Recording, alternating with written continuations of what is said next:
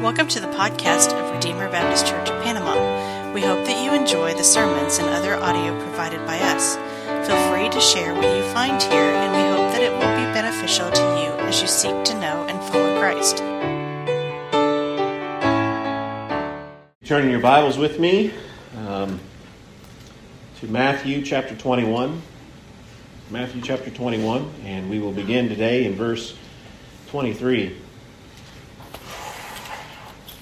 In this passage, um, the scribes and the chief priests, so the religious leaders, come to Jesus and they ask him a question about where his authority comes from.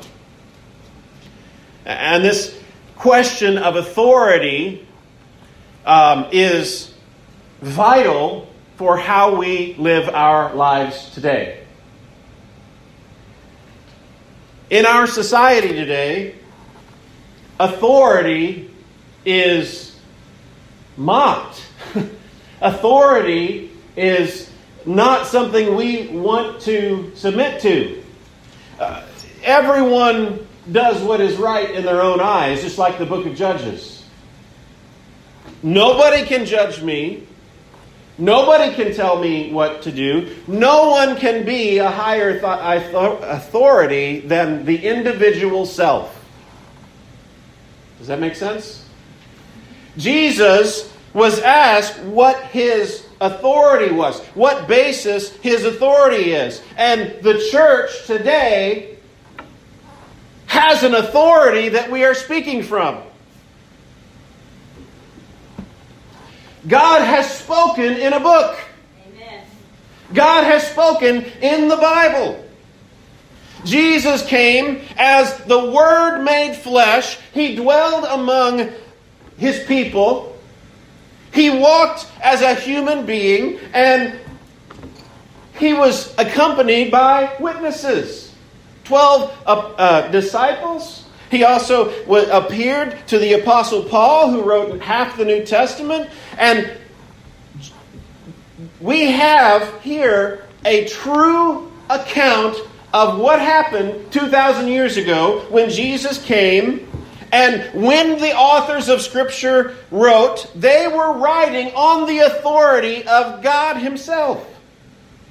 The Holy Spirit filled these apostles and writers of Scripture as they were carried along by the Holy Spirit, the Bible tells us.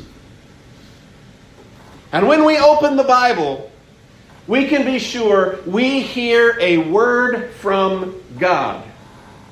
This is not merely a word from man.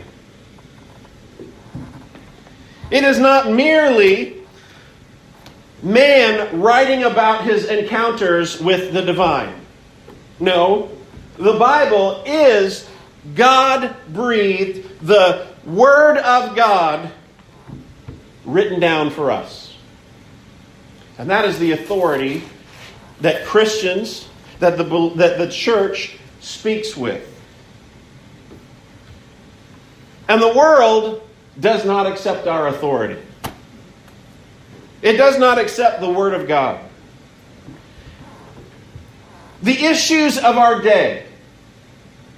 When you look at our culture, when you look at society today, the issues today that divide us are issues that come down to what is said in God's Word. What does God say about humanity? In Genesis chapter one, it tells us that human beings are created, male and female, in God's image. We are not just an accident of nature. We're not just uh, the process, the, the, the culmination of a process of evolution, but God breathed life into us. And we bear the image of God. Human beings are glorious because we are made in the, in the image of God Himself.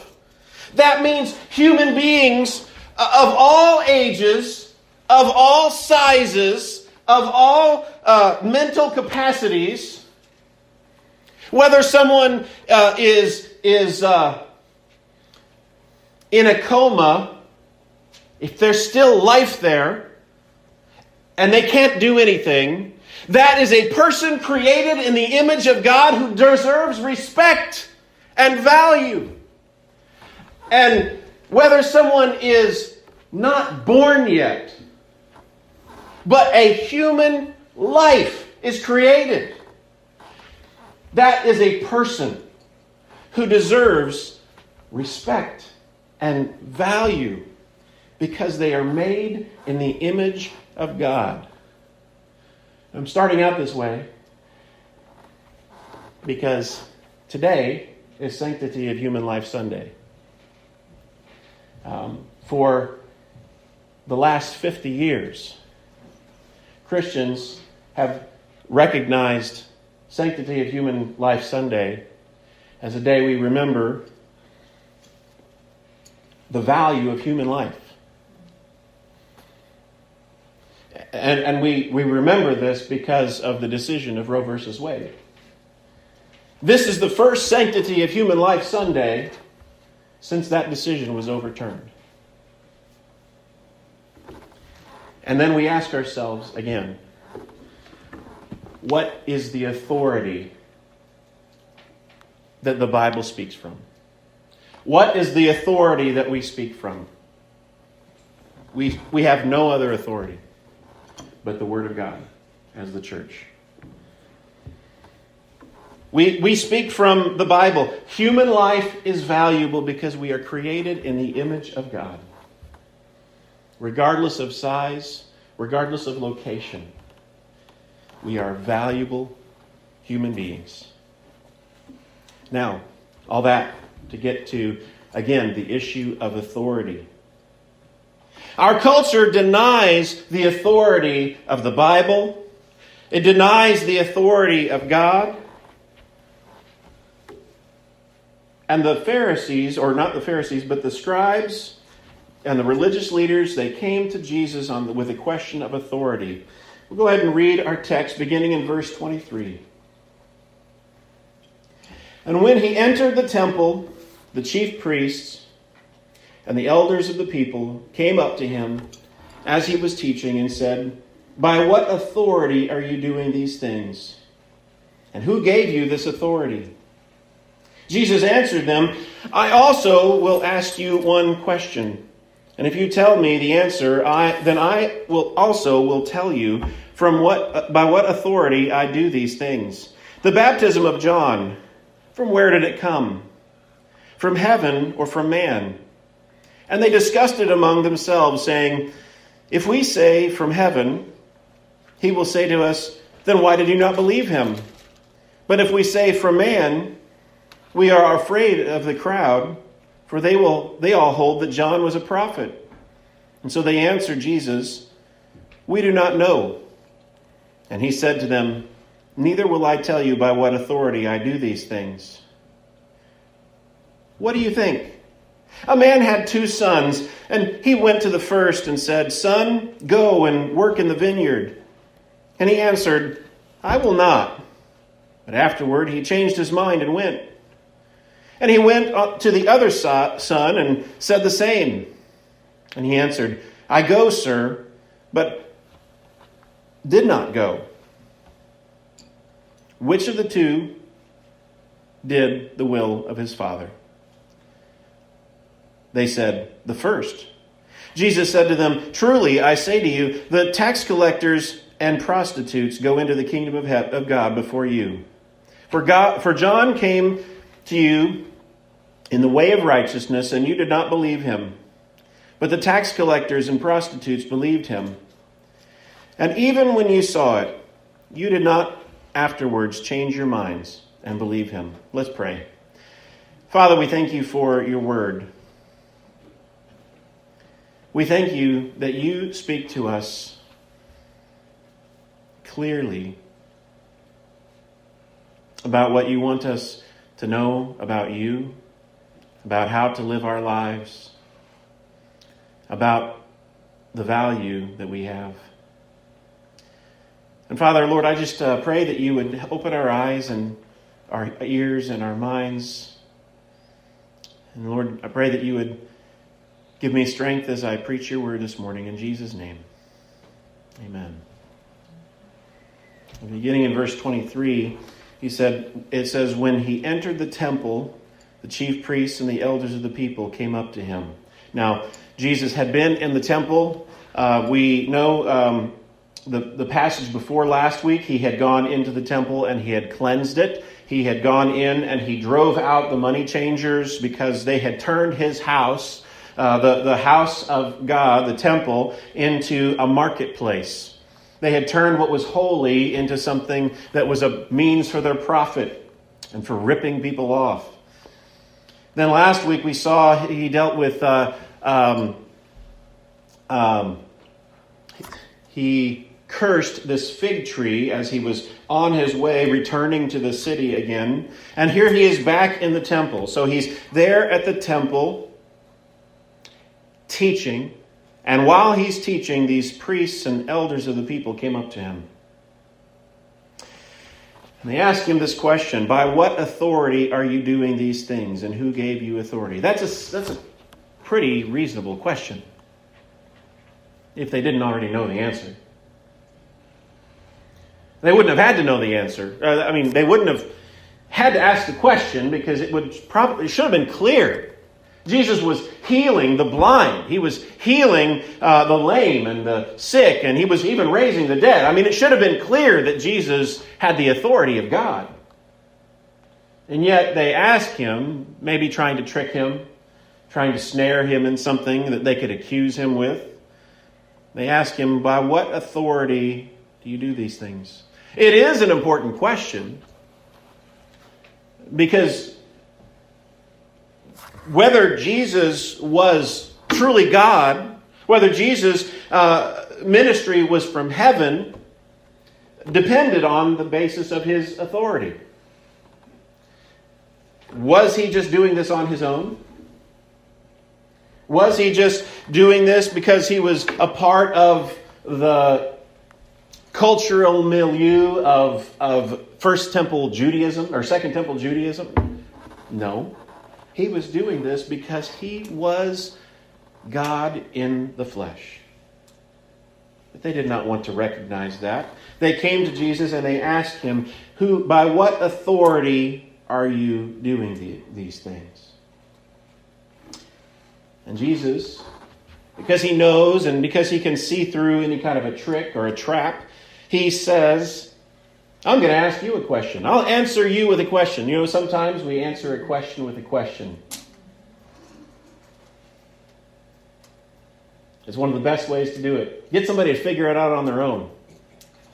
Or sometimes we know that person knows what they're supposed to do.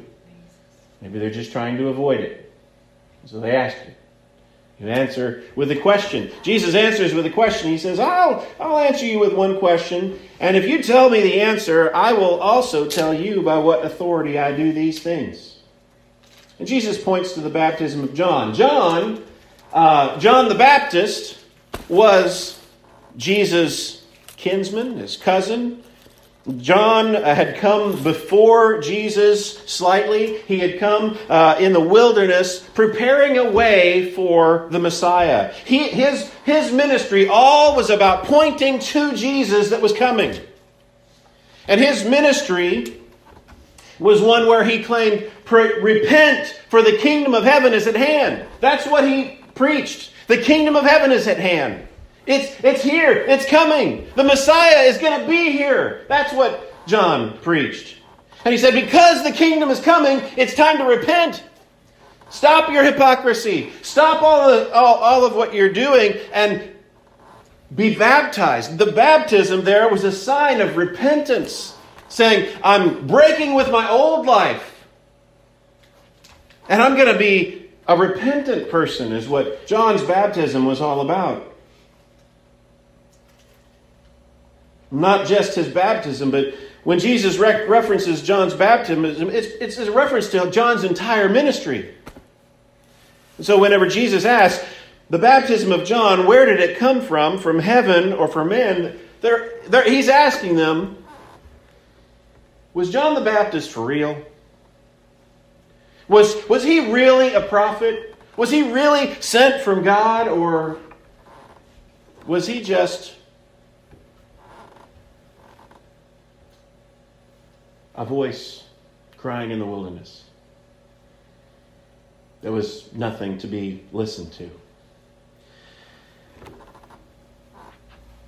Jesus, uh, the, the, the religious leaders that were there, they discuss it. They're con- considering their political options. They don't believe in Jesus, but they know if they say that it was from heaven, then Jesus is obviously going to ask him, well, why didn't you believe him? Why didn't you repent? Why didn't you do what John was saying to do? Why didn't you believe that the kingdom was coming? And ultimately, if they say that he's from heaven, that John John's ministry was from heaven, John's ministry was all pointing to Jesus. So they'd have their answer to their question. If John's ministry was from heaven, then so was Jesus' ministry, because they were connected. And then they consider that if we say it's from man, we're afraid. If we say it's from man, the crowds will be mad at us. We've got to keep our political clout. We've got to make sure we please the people. And so we, we, we can't really admit what we really think. We've got to, we can't we can't say that it's from man. You know, there are many churches that have abandoned the Bible. There are preachers, there are ministers who have all kinds of degrees after their names. And if you ask them, is the Bible really God's Word? They're going to be stuck in the same position as the religious leaders in Jesus' day. Because if they say, well, yes, it is, then they need to change their ways. They need to preach it like it's God's Word, instead of finagling around to try to get around it. And if they say, well, no, it's not, then they won't have anybody to preach to. Who's going to come to hear a message that's just somebody's opinion? We come here because we want to hear God's Word. Amen. There are preachers who are just like these religious leaders, who don't believe in the truth of this message. But they can't admit it, because then they lose their opportunities for a crowd.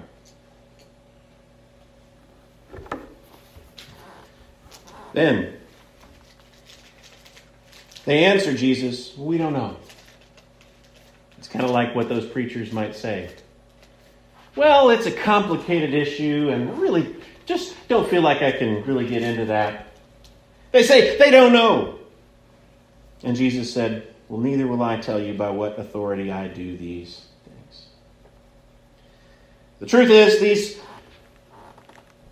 these religious leaders, they did not believe Jesus. They did not believe his authority was from God when they asked him the question. And Jesus saw right through their unbelief, and he put them on the spot. Then Jesus tells a parable, and it, and it seems maybe at the beginning like it's somewhat unrelated, but at the end we see that they are connected. Jesus says, what do you think? A man has two sons. And when it, he went to the first and said, son, go and work in the vineyard today. And he answered, I will not. But afterwards he changed his mind and went. You see the situation here? Like, let's just say, I'm going to use my wife and I as an example. And sometimes she's asked me if I could take the trash out. And I have grumbled. Like, oh, oh, I just got home. I don't feel like taking the trash out. And I don't say no necessarily, but I just you, she can tell in my grumble that I'm like, I don't want to do this. But then I'll go, I'll gather the trash up, and I'll take it out. Okay. Then there's other times when I'm maybe sitting down on the couch doing what I like to do whenever I'm just vegging out, and she'll come up to me and says, Jared, can you can you take out the trash? And, and what do I say? I'll say, I'll get to it. I'll get to it. And I'm saying, I'll do it. Time goes by, time goes by, time goes by. She finally gets tired of waiting and she does it herself. It happens. I just have to be honest. In fact, it's happening in process right now. I've got a load of trash ready to take out when I get home. So, in which time am I doing what my wife asked me? It's the time when I go and do it, regardless of how I feel. And here, uh, John, uh, well, not John, but Jesus here, he tells about these two sons. One of them he's asked to go into the vineyard, and he, at first he's like, no. But then later he's thinking, you know, I really ought to do that. And so he goes and he works in the field like his father asked him to. And the other, maybe he he, he wants to maybe get his father to, you know, just kind of get to, get him to go away. Or maybe he he he, uh, he just wants to get on his father's good side. And he's like, oh, yes, yes, I'll go do it. But then when his father walks away and there's nobody watching or anything, he just he doesn't do it. He doesn't follow through. Jesus asks, which one did the will of the Father? Of course, it's the one, the first one. And the Pharisees could see that. Jesus then says, truly I tell you, the tax collectors and prostitutes go into the kingdom of God before you. For John came to you in the way of righteousness, and you did not believe him. But the tax collectors and prostitutes believed him. What does this have to do with this story about the two men, two sons? The story about the two sons was about these religious leaders. The religious leaders, these religious people who were all, you know, um, high and mighty about how, how great and religious they are, they were just hypocritical. They, they they wanted to put on a show and said, oh, yes, we're going to follow God. We're going to do what he says. But when the Messiah comes, they don't believe in him. Then you have, on the other hand, he, he names tax collectors and prostitutes. The tax collectors were the lowest of the low in Jewish society because they were traitors. They were doing the will of the Romans. The Romans uh, were oppressing the Jewish people, and they would get tax. They would get Jews to come and work for them to, to get to do a shakedown and get money from their own people to go to the Roman government. They were traitors. And Jesus says they will go into heaven. They will go into the kingdom of heaven, kingdom of God, before these religious leaders who say all the right things, but don't really believe. Prostitutes. They will go into the kingdom of heaven before these religious leaders who say all the right things. They dot all their I's. They cross all their T's. They've got the perfect orthodox statements of belief. And yet they're hypocrites.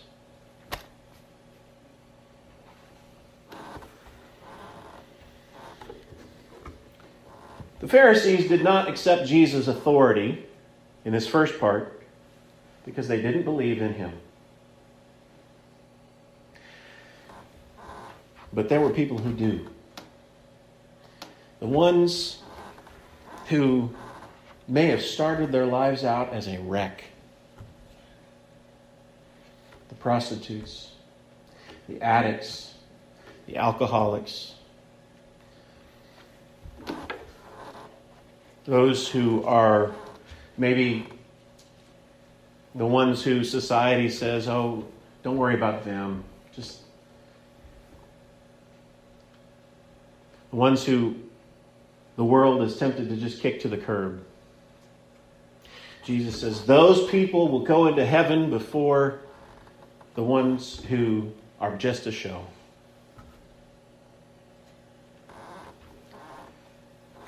You know, it's easy to come to a text like this and be able to point at other people and say, oh yeah, look at those religious people. Look at those religious people. Oh, they're just a bunch of hypocrites. But you know, we really need to let this sink in. We come to church on Sunday. We pray. Like the people in Jeremiah's day, they had sacrifices, but they didn't obey. God didn't want to have any of it. This is not a message that we need to say is for just those people on the outside. We need to consider it's for us. Have we sometimes used our religious position to look good in front of people and not obeyed what he said? Do we come to church so that people will see us, or do we really believe what's in this book? Do we accept this authority? Do we accept that this authority can tell us what to do? Tell us how to live. Not the preacher. This book. Can this book tell us how we're to live? We need to accept his authority. Now, the thankful thing is, Jesus calls us to repentance. We recognize when we have been hypocritical, when we have, have strayed from where he should be, we should be, he says, repent. Repent. Turn to him. Tax collectors and prostitutes can get in. The lowest of the low. If they repent, and we can repent. We can repent, turn away from our religi- religiosity and turn to passionately following Jesus. Believing in him. Believe this book.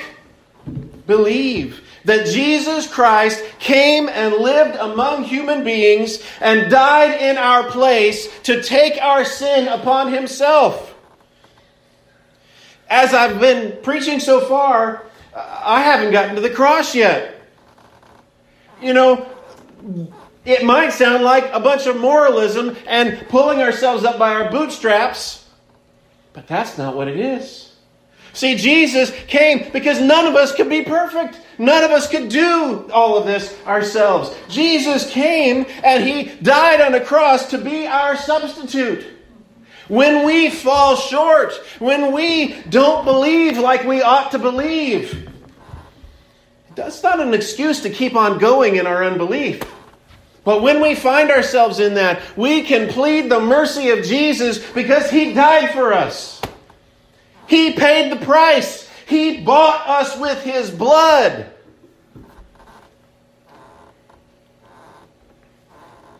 So wherever you are in your life, whatever hypocrisy you see remaining in your own life, whatever unbelief you may see remaining in your own life, where you may find that you don't want to submit to God's authority in his word, look to Jesus. Look to Jesus. I'm not saying fix all that and then come to Jesus. No. Look to Jesus first and he'll change it all. Look to him. Look to him. He can take the tax collector or the prostitute and flip them inside out. He changes us from the inside out, and we can become glorious sons and daughters of God.